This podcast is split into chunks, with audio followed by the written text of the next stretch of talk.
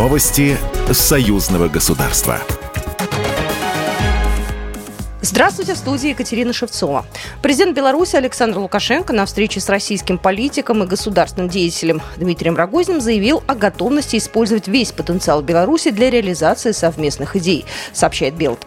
Рад встретиться э, сегодня обсудить весь комплекс вопросов, который накопился за это время.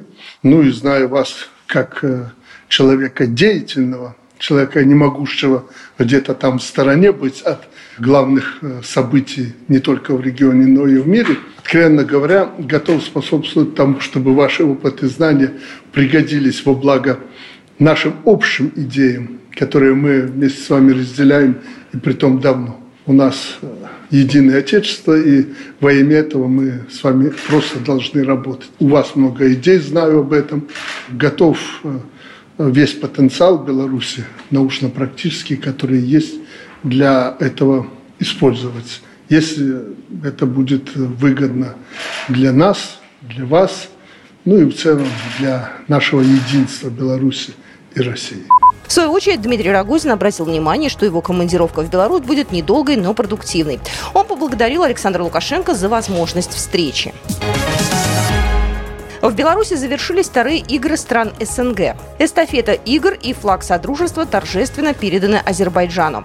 На вторых играх пальму первенства по количеству золотых медалей, а также в общем медальном зачете одержала Россия. Беларусь на втором месте, третью ступень пьедестала почетно занял Узбекистан. Глава Гродненского облсполкома Владимир Карайник встретился с губернатором Томской области Владимиром Мазуром.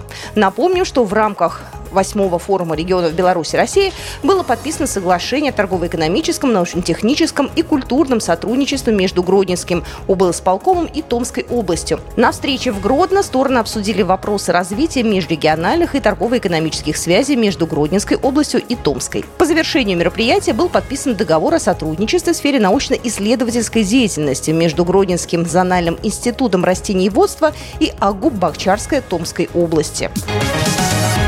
Уроженец Беларуси, космонавт Олег Новицкий, заявил, что готов самостоятельно полететь на Луну, если поступит такое распоряжение.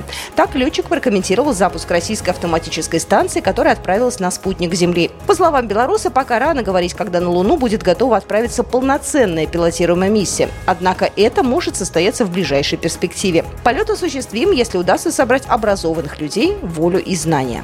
Программа произведена по заказу телерадиовещательной организации Союзного государства. Новости союзного государства.